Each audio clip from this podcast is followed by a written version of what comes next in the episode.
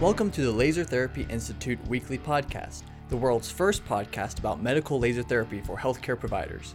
Each week, we discuss the latest research, interviews with experts, and how laser therapy can enhance your practice. Now, here is the founder of LTI and your host, Dr. Jason Roundtree. Hey, welcome back to the typically weekly Laser Therapy Institute podcast. My name is Dr. Jason Roundtree, and let me apologize right up front for missing last week.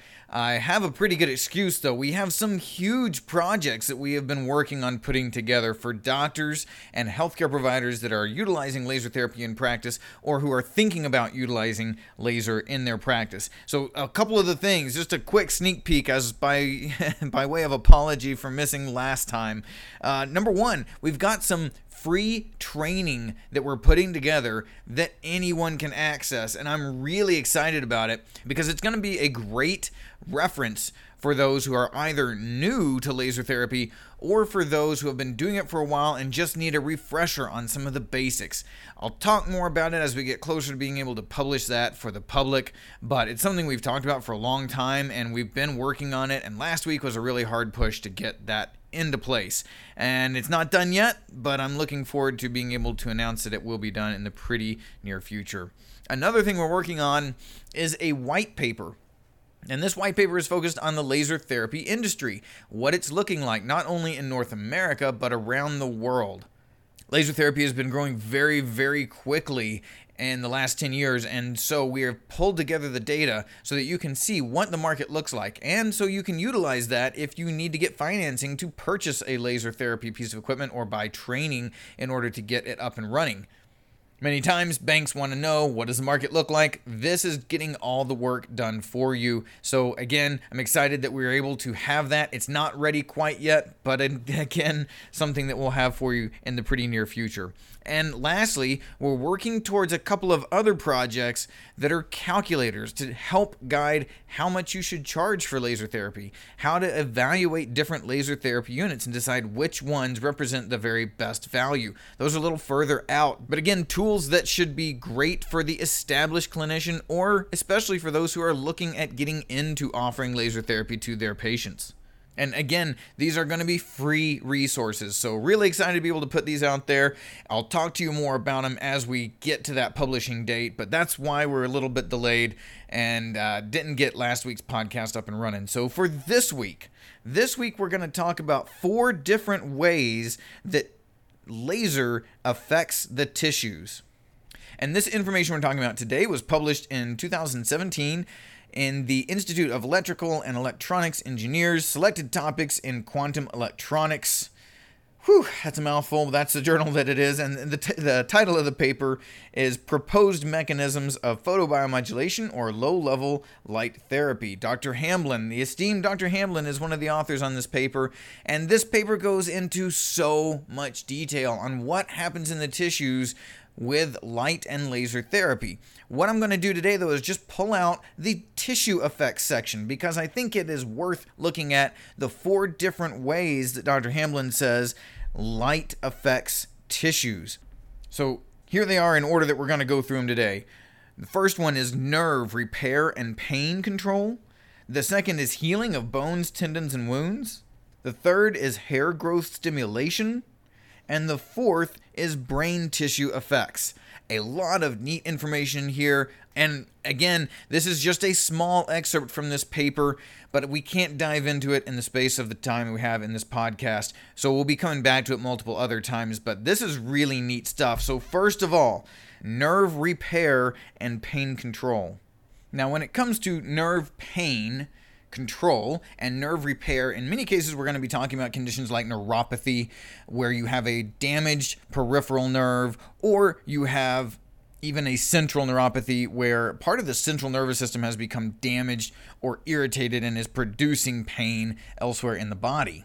So, when they start talking about how laser and light therapy can affect nerves, they say that pain reduction is due to a conduction block of central and peripheral nerve fibers and to the release of endorphins. And this effect is mediated by peripheral opioid receptors. Now, your opioid receptors are what get rid of pain, right? That's why opioid medications work well. The problem with opioid medications is they're killing tens of thousands of Americans every single year, more in 2020 than any other year in history.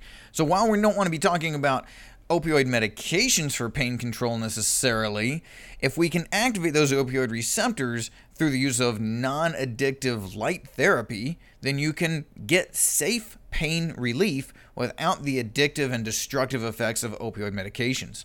But it's not just blocking those pain signals and stimulating those opioid receptors, it also goes further than that. In the paper, they say that photobiomodulation, which is our term for light therapy, right? Photobiomodulation could suppress afferent fiber signaling as well as modulate synaptic transmission to dorsal horn neurons, including inhibition of substance P, and this can lead to long term pain depression or pain reduction. And that's why, in many cases in clinic, you don't see very temporary pain relief. You see long term, long lasting pain relief because we were actually modulating the way that these nerves work the synaptic transmission, the inhibition of substance P, and suppression of the afferent nerve signaling. Now, all that is just really exciting if you're talking about reducing nerve pain, but what about the nerve repair side of things?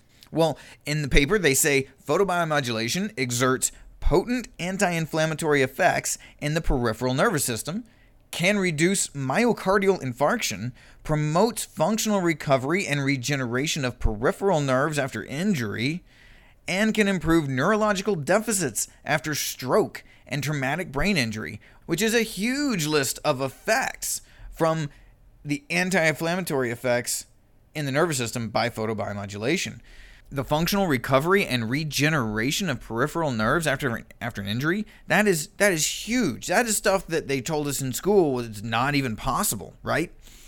So to be able to see something like photobiomodulation which is completely safe and non-invasive have an effect on nerves to this magnitude is going to be changing medicine. You want to make sure that you are a part of this. If you are in the healthcare field, I will almost promise you that some of your patients, maybe even the majority of your patients, can benefit from laser therapy. And this is one way through better nerve repair and pain control. Okay, now that was that was number 1. That was nerve repair and nerve pain reduction. Number 2 is healing, healing specifically of bones, tendons and wounds. Now, many times when we're working on a patient's foot pain and they have a heel spur, they'll ask, oh, "Okay, are you are you lasering off? Are you burning off this this bony spur?" And of course, the answer to that is no, we're not. So, so what are we really doing when it comes to bone damage, whether it's fracture healing or pathological accumulation of calcium in the form of bone spurs? Well, what this paper says is that laser radiation is not believed to affect osteosynthesis but it's likely that it creates environmental conditions that accelerate bone healing. It does that by stimulating the proliferation and differentiation of osteoblasts, which leads to an increase in alkaline phosphatase activity and in osteocalcin expression. That means that the laser is stimulating bone formation by the body's own mechanisms through the osteoblasts, which, if you remember from school, osteoblasts are the ones that build up bone, osteoclasts are the ones that break down bone. And having the balance between those two is how we maintain healthy bony structures. Now, that's bone. What about wounds and soft tissue damage, like tendons? Well, they say, look, look at the four overlapping phases of wound healing hemostasis, inflammation, proliferation, and remodeling.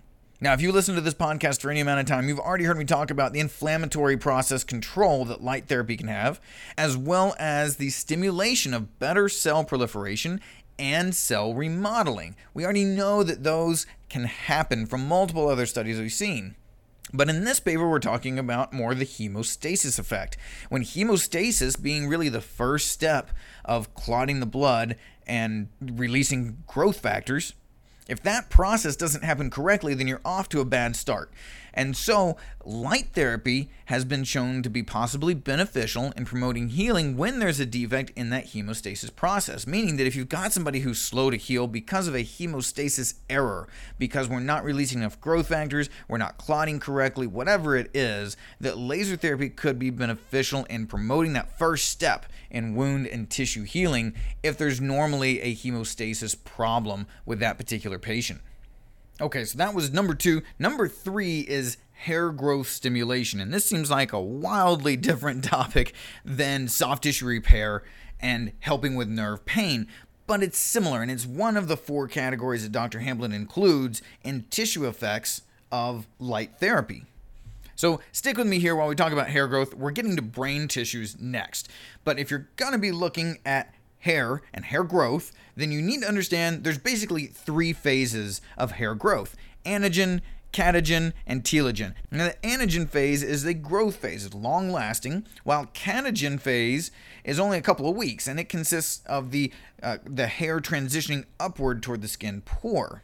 And in the telogen phase, the dermis separates from the hair follicle itself. It's about five to six weeks. And then the whole thing cycles and goes right back down into the anagen phase again. And anything that er, anything that interrupts that process can lead to hair thinning, hair loss. It can be short term, it can be long term. But in many cases, we're talking about a long term, like male pattern baldness, or sometimes an autoimmune disorder that results in the loss of much of the person's hair.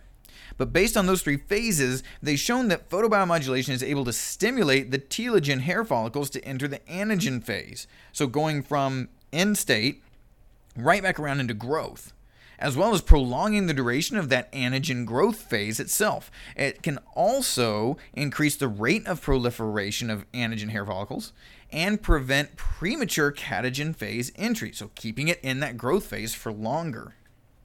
Also, we know that light therapy is a vasodilator, or it can produce a vasodilation effect, is probably the better way to put that. And vasodilation around hair follicles could help hair growth itself.